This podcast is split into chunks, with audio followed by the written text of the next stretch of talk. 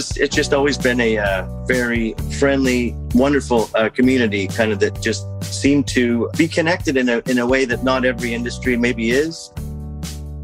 Welcome to Ruben Cyclass. I'm Adam Robbins. And I'm Matt Lutton. And today we're going to talk about one of uh, Grace and my favorite places, Brouwer's Cafe. And um, we uh, live really close there. We, we go there all the time. We uh, had a, an event in our wedding week 13 years ago now um, at Brouwer's. It's been a big a big place on our, our beer journey and um, and it's very important to us. We've got one of the most iconic beer bars in in the state, in the country, just literally down the street street from us here.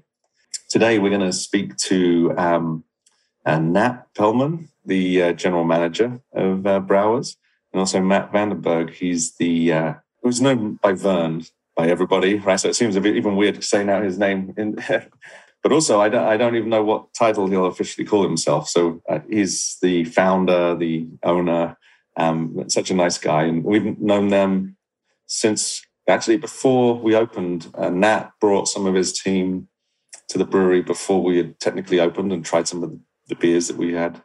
We're proud to say that we are the uh, we brew the house beer beer there now. It's been pretty pretty awesome, and that beer was a nice a nice one too, and it's won its fair share of awards, which is kind of cool.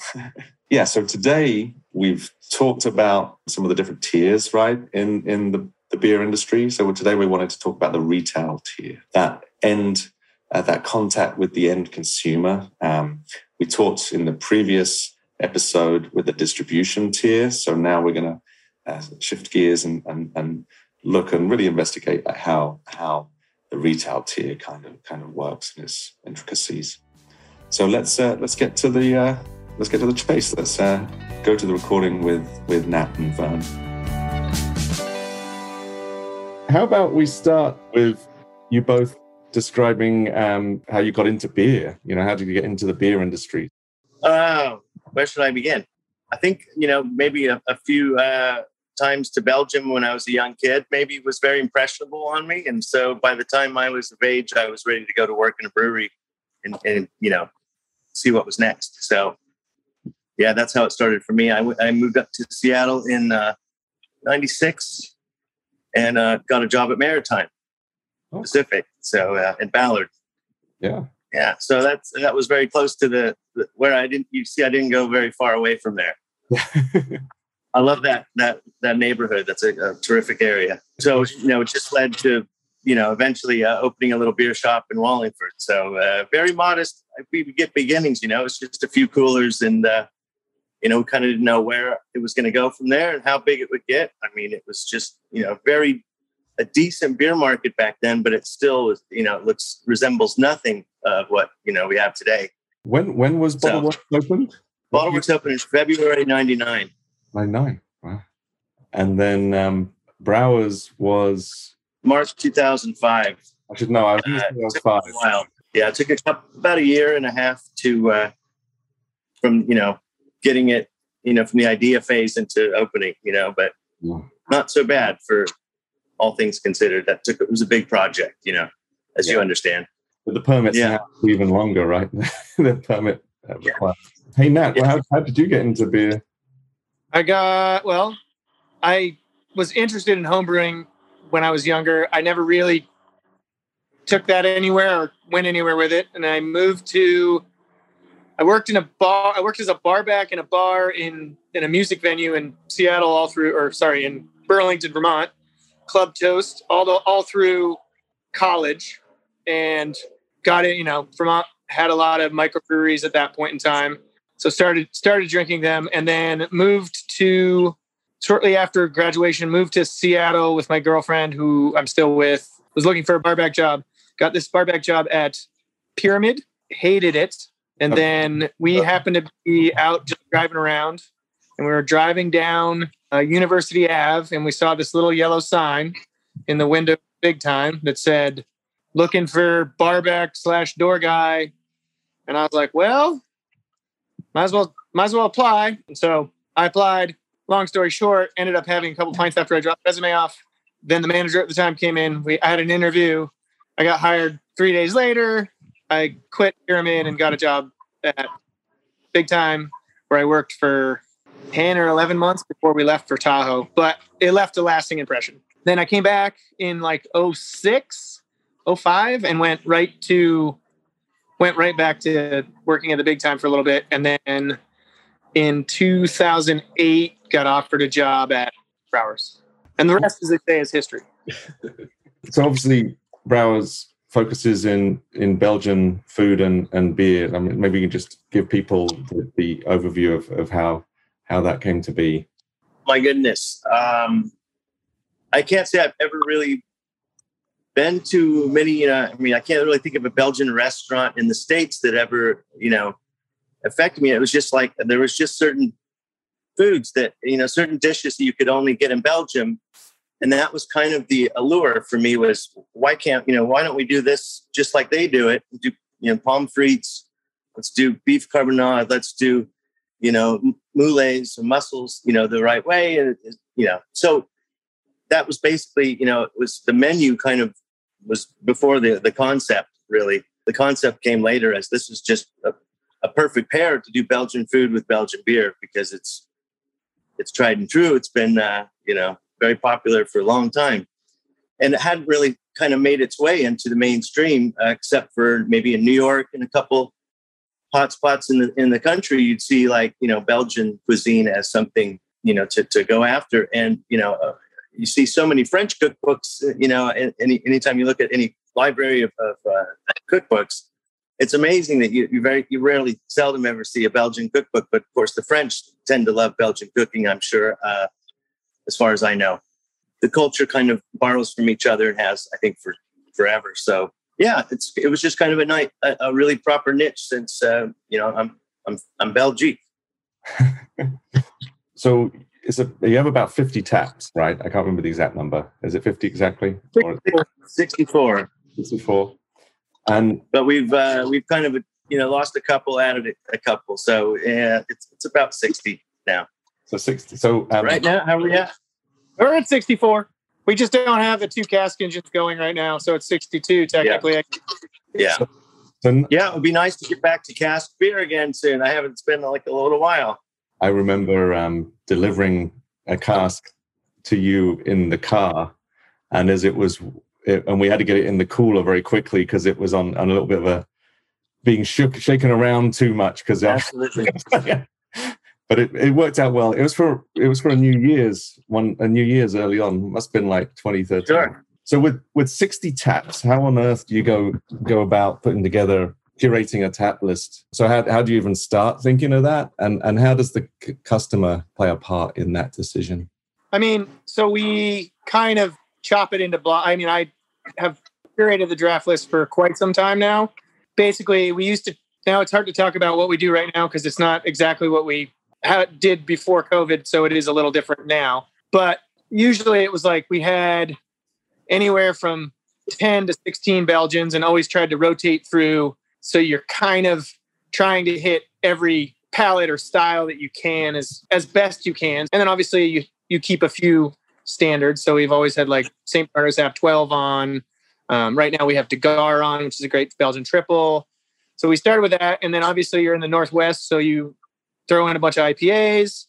Um, and then we would always try to have, you know, Saison DuPont, Farmhouse. So you kind of like chop up the styles that you need to get, you know, and try to meet everybody's needs. I feel like people come to Brouwer's. Some people just want the tried and true. Some people want the weirdest barrel aged thing they can find. And you kind of just tick along and try to keep it as eclectic as you can. And what people like if you notice that people aren't drinking a style, you stop carrying it for a while, and then people start asking for it again. We've just gotten recently asked for browns, reds, ambers, and ESBs, and I was like, "Where is it? Nineteen like, is it early two thousands? Like, this is good."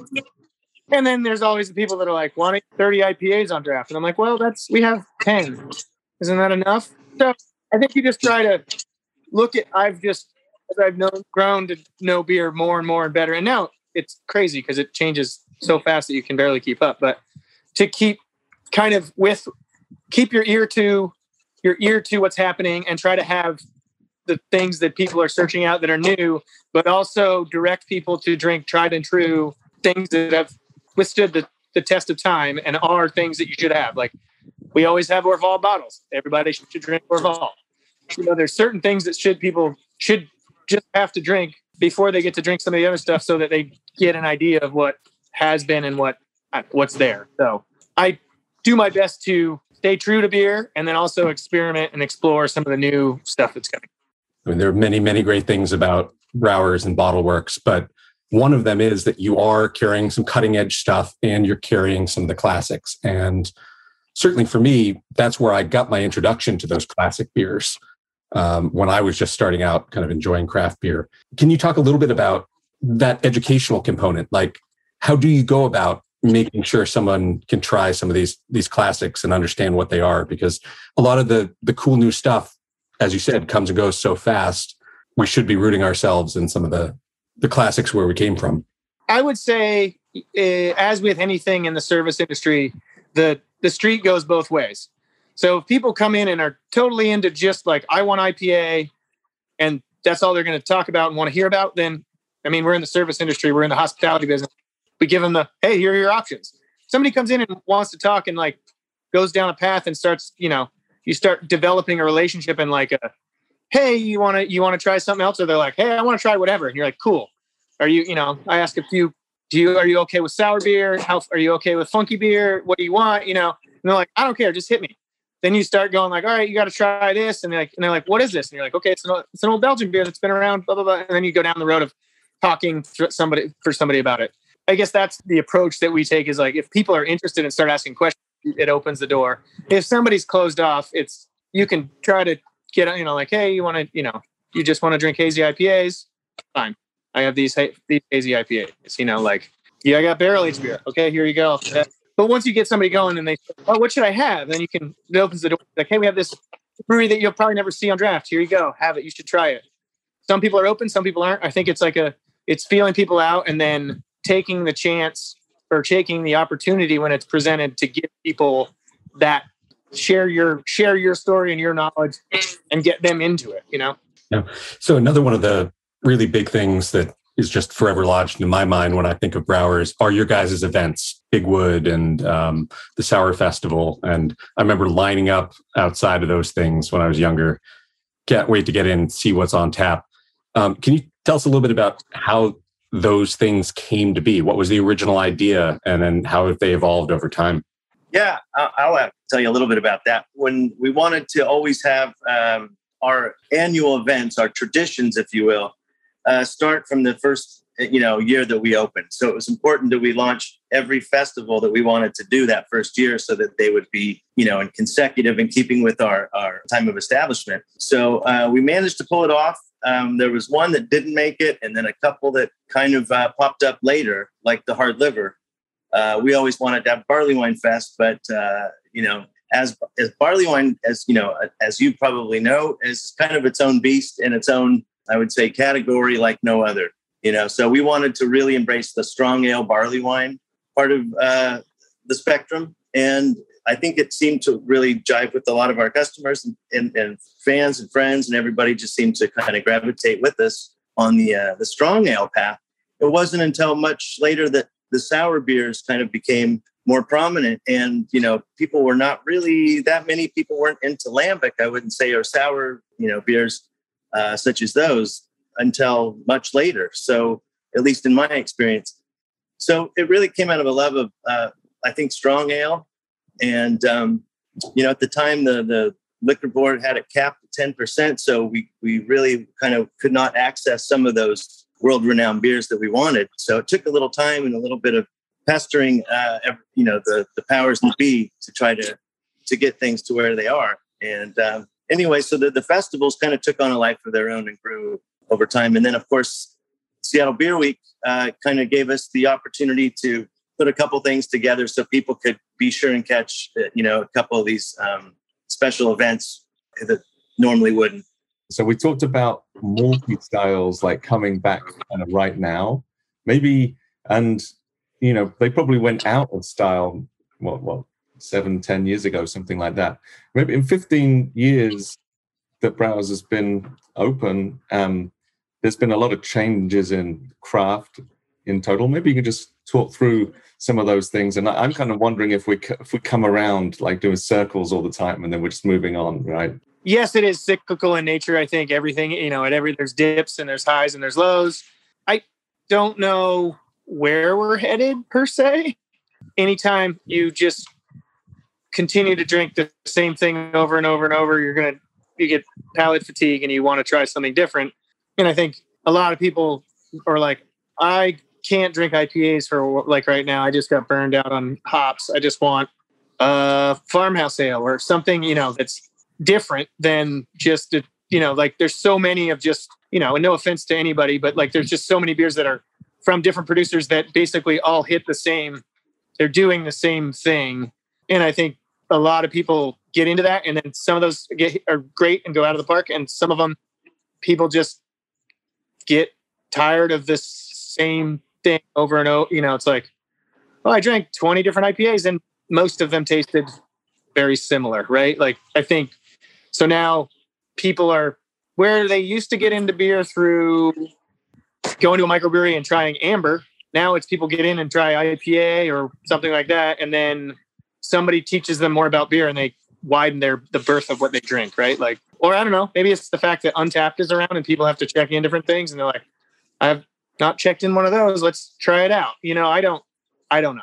What about uh, profiles in general? Because like I was just thinking, because back in 09, 10, Citra wasn't even really around at all, right? So it's it's it's kind of interesting seeing the almost the life cycle of hops as well as styles and Amarillo has changed as a hop very very strongly as as well. Um, are you and then the move to hazy IPAs? Are you seeing people's palates change over time? Like, I mean, you've mentioned about burnout, but um, of of maybe hoppy beers. But I wonder on, on the food side as well. I wonder if there's anything. I think brouwer's people come specifically for, and there are people that come and eat the same thing, which they come, you know, every six weeks or every two months or whatever, and they're like, I come for the Lamberger and a couple of these beers, and they're usually, you know, they if the food item they want, you know, Stoofvlees. I haven't had Stuf like people came back and they're like, oh my god, I haven't had Stoofvlees in 18 months. This is I'm amazed, right? And then they're like, cool, and they you know beers change at that point. They're not going back to a beer, so they just chew. They if they're regulars, they're like, you know what I like, just get me something, right? I want to drink, I want to try something new. So I would say most of the customers at Brouwer's come for the tried and true specific things that and Bob the chef has been there for 14 years and he started as a prep cook. So like the consistency is there and people come for that consistency. And then they also like to see what else is on there, but they come for Stoofvlees, Rockfish and Frites, the Lamberger, you know, there's the Croque Monsieur. So there's a couple things that are tried and true that people, we have a couple that comes in every once a, once a week now and they drive in from Maple Valley because they're like, nobody does it as good as you guys. So we come in here. That's great. So, the food is a different animal than the beer. Like people want to try new beer. People, a lot, a lot of, a lot of people come for the consistency of the food. That's kind of interesting, right? That it's a dichotomy between the uh, food and, and, the liquid. you mentioned that there are some people now coming every week. Maybe you can talk about COVID, the, that, and how because I think that was a, obviously a very, very significant, and hopefully now we're coming out of that if people get vaccinated you know? Hopefully. Yeah we transitioned and tried as much as we could to do what needed to be done to stay open. We obviously cut hours. We did take out um, we did some beer beer specials and you know raided the cellar and did that. I would say you know a lot of what brouwer's is set up to do and has always done is to bring people together and we had to not we had to struggle with this urge to want to bring people together but there's no you you can't when it's a global pandemic and there's you can't gather. So i think a lot of us struggled with that. Yeah. We're still trying to like it's very it's a because it's a very you know it's a very special time right now. I think we we can't you can't move too fast right now we're going to go back i fear. So it's like you want to plan stuff but it's also like you want to be smart and stay safe and like not have people crammed in. And you know you got to be responsible even if we're vaccinated it's still a very we're on the we're on the edge right now. And so it's uh we're slowly starting to put things on the calendar further out. Like burlesque is getting planned i hope so that'll be a fun event. That's beer beer and burlesque it'll be great. You know like we're talking about bigwood but do we're talking about maybe ticketing it. You know we're constantly trying to keep it so that we a don't feel just crushed and b so that it is safe. You know when we went maskless for a second the first couple days were unique. It was real awkward for me to just be maskless in a room with people. And then with delta i've gone back to i have gone back to wearing a mask because i feel like that's the smart thing to do and i have to protect myself. Um, but we've been we've done our best to be as conscious and conscientious and you know safety for our staff and our guests. We have a great hvac system. We have airflow. So we've we've always just tried to stay safe. Yeah yeah no totally. Um so i i don't on something far more happy. Um i don't know if i've i, I don't know if i've actually told either, either of you this but when when grace and i bought our house we weren't this was back in 07 we weren't thinking about kids at all. So our whole prerequisite is we have to be within a few blocks walk of a bar right? So so there is no it's not a coincidence that we're just a few blocks away from Brouwer's right? And and uh, I, I think i have told you this that when we had um when when we got married the next year we obviously had people from uh, Korea, Grace South Korean from Illinois. Like, that's where she grew up, and from the UK.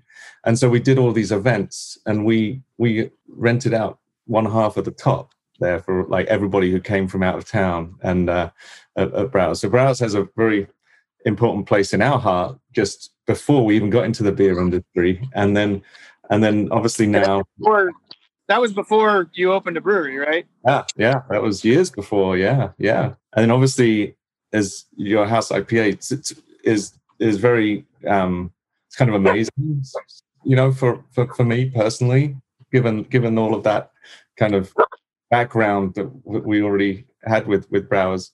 But one thing that really stands out is the service um, at, at Brouwer's, you know, and and for a brewery, um, it's a very different. You, you know, we're, we're, counter service, right? People come in, they ask for a beer, you give them the beer, and uh, maybe you can just explain. Like, I can only imagine how hard it is to have consistency and high standards of service on a regular, and consistent basis. I mean, how, how do you? What's your ethos around that, and how do you ensure that that high level? I mean, I worked in casual fine dining in Tahoe for six or seven years as a, back weighted. Uh, then I was a server. While it was casual fine dining, we still had to. We didn't. They would every once in a while want us to crumb and do that, but I was drilled into me that like greet the table, do the thing, and it, all that stuff matters when you when you're out. Like you know, keep the water full. There's there's a couple things that I just look for, and then constantly try to get. I mean, if people aren't doing them, I you know, you're like, hey, boom, boom it does it does matter. So we just we have steps of service that we talk to everybody about. We go through the whole, you know, the whole steps of service and that, and then it's just in hiring you try to find people that have worked in high volume restaurants that required them to follow a series of protocol to you know we've hired had great success with people that worked at the spaghetti factory and play, other places where they were you it was drilled into them that you had to be at the table in this amount of time check back with food. There's a couple key, you know, keep the water full. Make sure they get drinks in a timely manner because food can wait if you get them drinks usually. And then check back once the food is dropped so that you, if you have a problem, you can remedy it quickly and get them eating and not have them just sitting. So, hmm. um, and I, you know, it is partially hiring, is partial, you know, getting lucky with the people that you hire. And then it's staying consistent and then as a manager being uh, consistently there and consistent in what you ask for this all comes after the place is built after the kind of concept is made so Vern, maybe tell us a little bit about the experience you're trying to create for guests when you conceived of Brouwer's. For me, it was about wanting to create uh, like fine dining, but with that, without the any pretentiousness. You know, so wood tables, um, you know, kind of old world was the idea, the concept, and get people together, meeting, talking, hanging out. You know, so yeah, it just seemed that that was, uh, you know, uh, to be not, you know, can, you know, not having to have the white t- linen tablecloths and not having to to be in any way, with all respect to fine dining, not too stuffy, you know. And so um, I was always concerned. I, the, the art of dining out is is alive and well, and obviously has taken on a new approach in many ways. Uh, in some ways, it'll always, you know, uh, be somewhat the way it always has. But uh, it'd be a shame to see that the art of, of dining uh, lost among us because it really is uh, something you have to. You, you, you, it's a two way street, as Nat said. So there's, you know, uh, working with your your server, your your um, your host, whoever you have, your bartender, you know, letting them help you the right way. You know, some sometimes not everyone knows how to go about it the right, you know, the same way. We try to help and step in where we can and make it easy for them, you know? You know, we're a great example of how a brewery can develop a relationship with uh, an establishment like yours, like we've done for many years, the House IPA. You know, we were talking about the consumer relationship earlier. Maybe you can tell us a little bit more about the relationship you guys have with breweries and how you maybe influence the beer that comes down the line to you guys. I think obviously you've said Brouwer's is a place that it's it's designed to bring people together. It's aesthetically amazing, like pleasing. It's grandiose. It's been around for a long time. Those that have a lot of people like people have moved on from there to start their own bars. It's been a gathering place for craft beer. Obviously, like Bottle Works was early on. Brouwer's was really early um, and then has really worked to create relationships with and has i mean a bunch of people have worked all around in different areas but through the festivals through um, i know these guys used to uh, Vern and then matt bonney used to go down to david keene's barley wine fest and meet a bunch of people that way and then just kind of like being present and then taking the opportunity to get to know people and like taking the time to create a relationship with people is part of what was kind of instilled in me while while uh, when I started there. Like it's not to say everything's about relationships, but life is about creating relationships and being present and being around and being being part of it. And I think Brouwer's has always worked to have people that draw you to draw people to Brouwer's, but also then spend time going out and spending time with people and and creating relationships and or fostering relationships. Um, and then I think that leads to like, hey, we're doing an anniversary beer. We'd like to do this. And then the give and the take that goes along with how that's going to work and paying attention and listening to what people want to brew, right? They're like, hey, I this this reminds me of Brouwer's. I'd like to do it this way. And then, okay, what about this and that? You know, and just kind of like having discourse and having a conversation. Well, we're lovers of beer, and that's you know all it's ever been. I mean, uh, from the very beginning, we were traveling, going places to try new beers, meet new uh, friends that were introducing us to other friends in the industry, and it just it was it's just always been a uh, very friendly, wonderful uh, community, kind of that just seem to be connected in a in a way that not every industry maybe is. Uh, it, there's a familial quality to it, and that has grown, and uh, it's beautiful to watch. I, you know, these days obviously we're not traveling around uh, for beer in the in the same gregarious way that we used to, but but I'm sure we will again. And for right now, I just want everyone to drink good beer and continue to not uh, lose sight of what we all want and you know look forward to. And then hopefully we uh we continue to maybe go back and look at some of the things we overlooked and look at you know how style is important and how uh you know we don't want to lose any of these wonderful uh beers that have been around for a long time you know in, in search of the latest craze you know. For the time being I, am I'm, I'm very pleased to see that there's a really uh, robust uh, scene happening in, in the craft beer world and it's great. So i hope it all just continues to flourish you know we do too. I must mention also that uh, the first beer I had when I came back after the you know the the shutdown was uh, Triumvirate, and it was the best damn beer I've had in ages. So uh, thanks again for making it our house ale, and you know it's always a pleasure. Thanks for asking us. It's, it's exciting. Yeah. the team is always happy if it's been off for a bit in, in our tap room and comes back on. It's uh, a family favorite outside too. Well, thanks so much for your great. Yeah, very nice to see you. All right. Take care. Cheers, guys. So, thanks again to Nat and Vern, a couple of uh, really good old friends of ours from the brewery and just personally for both of us. You know, you said it right at the beginning, Adam, that, you know, in the introduction about how important this establishment is to you and your family and the brewery. And I just have to echo that. Um, in my journey as a beer person, you know, starting out in college, just starting to learn what great craft beer was and what the great beers of Europe were, Brouwer's was that home base for me. And when I in my past life as a photojournalist, moved overseas, and I would come back to Seattle every single time. My first night back, I'd go to Brouwer's. and my last night before I flew back to the Balkans, I'd go to Brouwer's. And in fact, the my kind of going away party before I moved over there in 2009, and I still have the pictures. Uh, I had Nat open a three liter bottle of Chimay and poured that for all of my friends, and uh, it was a pretty good memory. I, I can look it back. Yeah. I didn't, I didn't know that. That's cool. Yeah. And I had that bottle for so many years in my mom's garage, and then she finally made me get rid of it. I was living thousands and thousands of miles away. But it wasn't just the beer that kept you coming back to Brouwer's. The people, like Nat's an institution, Vern's an institution, they've been there um, kind of running that ship.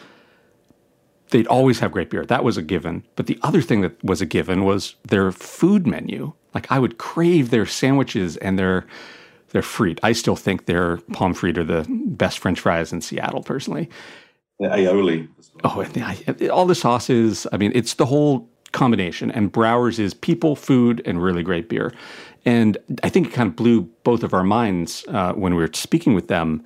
That kind of realization that they're a business that has these two elements, beer and food, and one is perpetually changing. Like almost every single day, you're trying to reinvent what beers you have on tap and trying to react to what's going on in the market and what the consumer wants.